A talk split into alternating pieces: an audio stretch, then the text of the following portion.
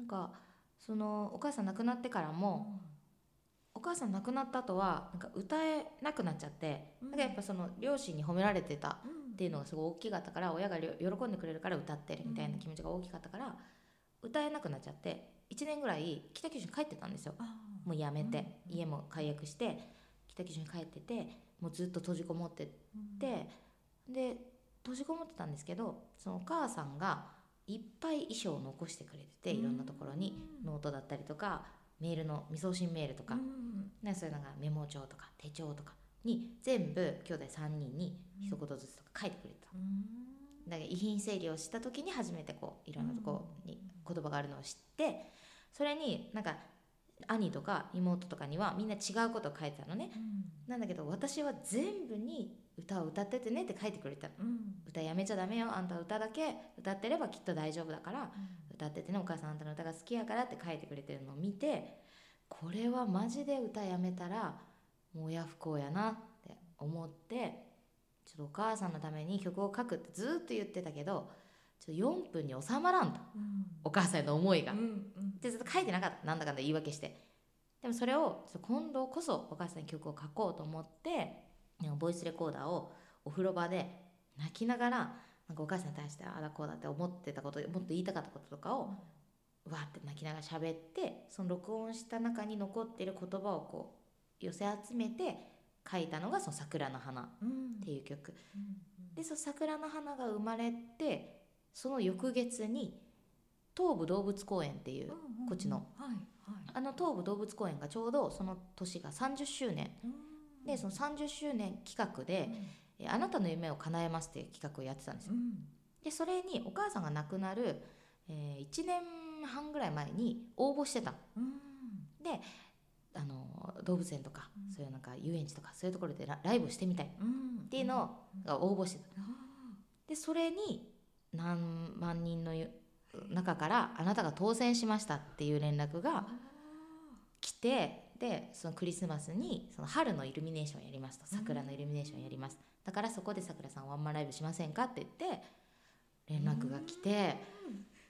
すごい。でしょ？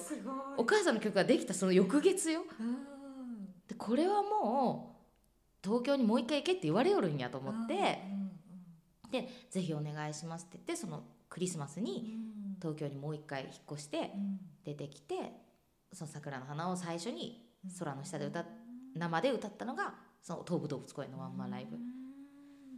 でそこで歌ってなんか歌歌ったことによりまあいろいろまたいろんなところに出れるように、うん。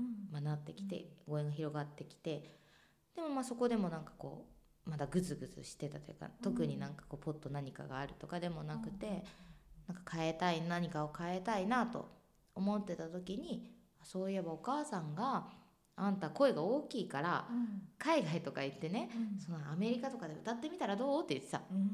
そんなね声が大きいだけでアメリカってね。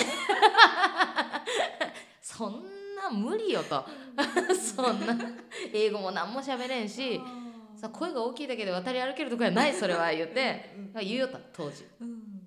で言おったのをパッと思い出してうん。なんかちょっと自分を変えたいしうん。海外行ったらほら人生変わるとかさうんうん。視野が広がるとか言うけんちょっと行ってみようかなみたいなあでその時にお母さんのあの保険金ー亡くなった時のお金をその何に使おうかなってずっと思ってたの。なんか音楽に関することさくらに関することに必ず使おうと思ってたの。でお母さんがニューヨーク行ってみろって言ってたからニューヨークに行って向こうで歌ってこようとそれにこのお金をちょっと使おう。って少しお母さんのお金を借りてニューヨークに行こうって決めたその翌週にフェイスブックでニューヨークに住んでる友達が1ヶ月とあの日本に帰ってきてますと。その間ニューヨークの部屋を誰かちょっと借りてくれませんかみたいな。っていうフェイスブックに上がってたの。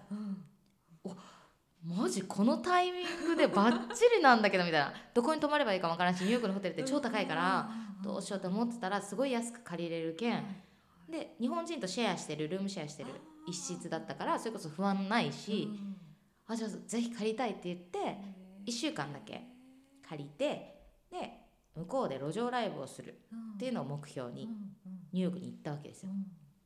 でニューヨークっていうのは路上ライブはねあのマイクで歌うのは許可がいるだから勝手にマイク使って歌ってたら捕まっちゃうなんだけどスピーカーでこのカラオケを流しながら生歌で歌うはセーフ。うんギリセーフ。だからそのスピーカーは部屋にあるけんうん。それ使っていいよって友達にも言われててあ分かったっつってそれ持って初の路上ライブをしに行くぞっていうのを、まあ、目標に行ったわけーですよ。で行ってでそしたら最初に、まあ、ニューヨークについて観観光地で行きたいところが、ブロードウェイのミュージカルが見たかったの。うん。ですごい好きだったからし劇団四季がすごい好きでうん。ミュージカルもよく見てたから「ライオンキング」を生で見たい。あなって見に行くのに行ったら席がもう空いてなくてで3日後来てください。うん。言われてしぶしぶ3日後まで待ち3日後行って「ライオンキング」を見ました。そしたらもうめちゃくちゃ感動して、こんなになんか心を揺さぶる音楽がなんかやっぱあるんだって。言葉もわからないのにすごく響いてくるみたいな。それにすごい感動して私も歌いたい。うんやだなんかすごいそれ。にで歌いたくなってその会場を出てその興奮した気持ちでそのライオンキングの看板がバンってあるんですけど、うん。看板の前で「サークル・オブ・ライフ」をアカペラで歌ったの。うんでそのその歌った時にたまたまそこの近くにいらっしゃったおじいちゃんが声をかけてきて日本人の方なんだけど「なんか君日本人なの？うん。歌手をやってるの?」って。で君のその歌にすごく僕は感動したから明日時間があるんだったらちょっと僕についてきてくれない？って言われておじいちゃんすごい。もうヨボヨボのおじいちゃんえにー。声かけられてうん。でついていきでついていった先がニューヨークのアポロシアター。うんのちょうどすアマチュアナイト水曜日だけやってるんだけど、うん。そのアマチュアナイト見に連れてってくれたですごい感動して終わった後どうだった？って言われて、すごい感動しましたみたいな。すごい素晴らしかったですとか言ったら君もチャレンジしてみたい？って聞かれて、はいしてみたいですって言ったら OK じゃあオーディションしようっつってすぐそのままアポロシアターのアマチュアナイトのマリオンっていうプロデューサーの前に連れて行かれて日本語でいいからサークルオブライフ歌ってって言われて。で歌い OK じゃあ3ヶ月後のアマチュアナイト出演ねって。えー決まっちゃったんですその場で決まった。すごい。すごいでしょ。すごい。えええ？みたいな。うん。でそのアマチュアナイトのオーディションって本当世界から集まって1そうですよね日かけて並んで歌って本当に出れる人っていうのは限られてる中で、直接プロデューサーに会って歌を聴いてもらえて OK じゃあ出ようってなるとかもないから。ですよね。さアメリカンドリームじゃないですか、うん。本当に。う。ん。で決まってだから3ヶ月後また行くことになってー。でそのおじいちゃんのゲストハウスにうん。さ3ヶ月とか4ヶ月ぐらい泊めてもらいながらうん行ったり来たりしてさアマチュアナイトにまあ出てはい。出たのがきっかけでさハーレムウィークっていううんその向こうの200万人とか集まるフェスがあるんですけどうん。そのフェスにまあ出ることになったりうん。ロサンゼルスに歌いに行ったりなんかあの「桜の花」っていう曲がやっぱりあるからその桜の花を後ろに英語の歌詞を出しながら平和プログラムとかで歌ったりとかしてブロンクスミュージアムとかニューヨークシティカレッジとかそういうところでこう歌う仕事をいただいたりとかして向こうでなんかちょっと歌ったりとかして。でも全然英語喋れないけどうん「Thank you」だけで乗り乗り切ってきた 全部「Thank you」だけでなんとかな ったなみたいな4ヶ月おったけど。えー。そうそうそうそう。でそのアマチュアナイト出たのがきっかけで日本に戻ってきてデビューが決まったんですよ。うん。だからやっぱご縁で。全部つながってる。そうなんですよ。でよかったなみたいなさあの初日に「ライオンキング」を見てうん。感動して歌っててもうん。そのおじいちゃんには出会わなかったかもしれないしうんうん席が空いてなくて3日後来いよってパンって返されてうんなんかしぶしぶ3日後行ったけどうん。それも良かったなとか。ねえすごい。すべてがなんか道につながってそるうなんですよ。のがすごい。本当に。面白い、だからもうなんかいっぱいそういう人に出会ってきたけんうん。今があるみたいなうん。ことがたくさんあって。日本に戻ってきてからも最初はそのアマチュアナイト出ましたみたいなのでちょっとまあその新聞に載せてもらったりとかしてたけどその時は事務所にどこにも所属してなくてフリーランスだったんですけどそれをそのアマチュアナイト出て帰ってきてすぐその日本でずっと応援してくれたファンの人が新宿にあのシャンソンの歌手の方でシャンソンバーを自分で開いている方がいらっしゃってでそこのお店にそう連れてってくれたんですよ、うん。本物の歌を聴かせてあげたいっつって。でそのその人は50何歳とかでソニーからデビューしたシャンソンの歌手で若林健さんっていう方なんですけどでその人のお店に、まあ、連れてってくれたんですよ。でじゃあ,、まあまずはその健さんが歌う前にね「さくらちゃん歌手なんでしょ？ちょっと一曲歌って」って言われて、うん。カラオケでカバーを一曲歌って、そしたらなんかまあまあまあまあみたいな感じだった。の、まあまあなんかもっとこういう風にしたらいいねとかなんかアドバイスもらって「でお粗末様でした」言うて。でじゃあ僕が歌うねって言って歌ってくれたのが「愛の賛歌」わかります？聞いたことあります、愛の賛歌を歌ってくれた。で歌う前にそのシャンソンはお芝居とそのなんかこう歌のちょうど中間みたいな感じだからきっと見たことないとびっくりすると思うけどみたいな感じで聞かせてくれたんだけどもうめちゃくちゃ感動したんよ。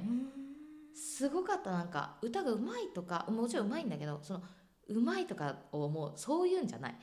なんかすごい本当に映画を見てるみたいだったし本当に感動してボロボロ聞きながら泣いてほらまたこう感動シーンはさ歌いたいから。で私これは歌いたいなって。でもなカラオケも何にも持ってきてなかった。いもう何も持ってないのにそのケンさんに泣きながら私すごい感動しましたっつって。私も歌いたい。私の歌を聴いてもらいたい。オリジナルを。でお母さんのために書いた曲があるからアカペラなんですけど歌わせてもらえませんかってお願いしたらそこまで言うんだったらステージに上がりなさいって言ってそのお店の中にステージがあるんだけどステージに上げてくれた。でお客さんも他にもいたんだけどなんかちょっとアカペラですけど母のために書いた曲聴いてくださいって言って「桜の花」アカペラで歌ったのね。でそしたらケンさんも「いやすごい良かったよ」っつって「君にこの歌があるおかげできっと君のこれからの人生広がっていくね」っておっしゃってくれてでそこにケンさんの知り合いで数年ぶりに来たお客さんで女性のお客さんいらっしゃったんですけどその人が音楽プロデューサーと、まあ、しお知り合いで「あなたの歌にすごい感動した」って言って「私今日来てよかったわ」と。で今からすぐその人に電話するって言って、その場で電話してくれ深夜1時とか 電話してくれてよよ夜遅くごめんねみたいな。すごい感動してすごいいいアーティストがいるから会ってあげてほしいって電話してくれたの。でつないでくれてでその人にすすぐ次の日ね電話したわけ「昨日何々さんに紹介してもらったさくらです」とか言って。そしたらさすごい冷たくて「で君今いくつ?」みたいな。で26とか7だから27ですとか言って「はあ」みたいな「いやーうちね」っつって。まあワーナーミュージックの系列だったんだけど、あうちは今23ぐらいまでかな。まあ撮っててと。で27って言ったら曲かけて当たり前歌うまくて当たり前才能あって当たり前それで君が売れる可能性は0.5%あるかないかだねみたいな。結構もう電話でいきなり「はあ」みたいな、まあ、厳しい。なんだけど君が出会ったその女性は僕のすごい恩がある人で恩師であってその人から紹介された。その人に君が出会ったのは君の持ってる運だから。だから会いましょうと。で曲を、えー、あさって何時に、えー渋谷の道玄坂あそこまで来てください。車の中で聴きますって言われて。もう私その日ライブやったんやけど ちょっとリハの合間になんとか行きますみたいな。で行って車の中で聴かせてで歌詞とかも持ってったんだけどさコピーして。歌詞とか見てくんないわけよ。もう CD 流して目つぶってし音楽聴きながらで「桜の花」という曲と昔から歌ってたその「伝えたいこと」っていう曲、うん。その2曲を持って行ってで聴き終わった後に「うん」みたいな。黙っててずっと。な怖いじゃんこっちはさ「君さ」みたいな「今18歳だったらすぐデビューだよ」っつって「もったいない。何やってたの?」27までねこんなののらりくらり 何やってたの？って言われて「いやお言葉ですけど18歳だったらこの曲はかけてません」って言って。いう話をしたら「なるほど」と「じゃあこの曲がかけるまでの間に何があったのか教えてくれる?」って言われてでまあその私の話をいろいろして。でそしたらその人が「なるほど分かった」っつって「きっとここで君に会ったのは導かれてるんだな」と。だから僕と一緒に君が本気で音楽やる気があるんだったらちょっと頑張ってみようか。って言って事務所がその時決まったんですよ初。だからそれもなんか今までもなんか事務所関係の人とかさ紹介してもらってなんか怪しい怪しいとか言ってなんかいっぱいあるから事務所って本当に。紹介してもらったけどどれもなんかピンとこんくて、なんかうんここでやっていくのはなみたいなんで断ってたの全部。でもその人はなんか「やりますか?」って言われてあ「よろしくお願いします」って素直になんか言えたし「今日来てくれてありがとうございます」って言ったら「いやいや君のお父さんとお母さんに言いなさい」って言われたのお礼は。で僕は君の両親に動かされてるだけだからきっとだから帰って両親に手を合わせなさいって言われた。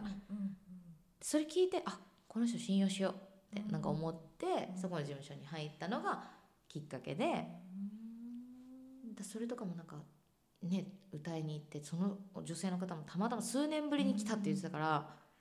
もう縁としか思えない。そうでしょ？そうなの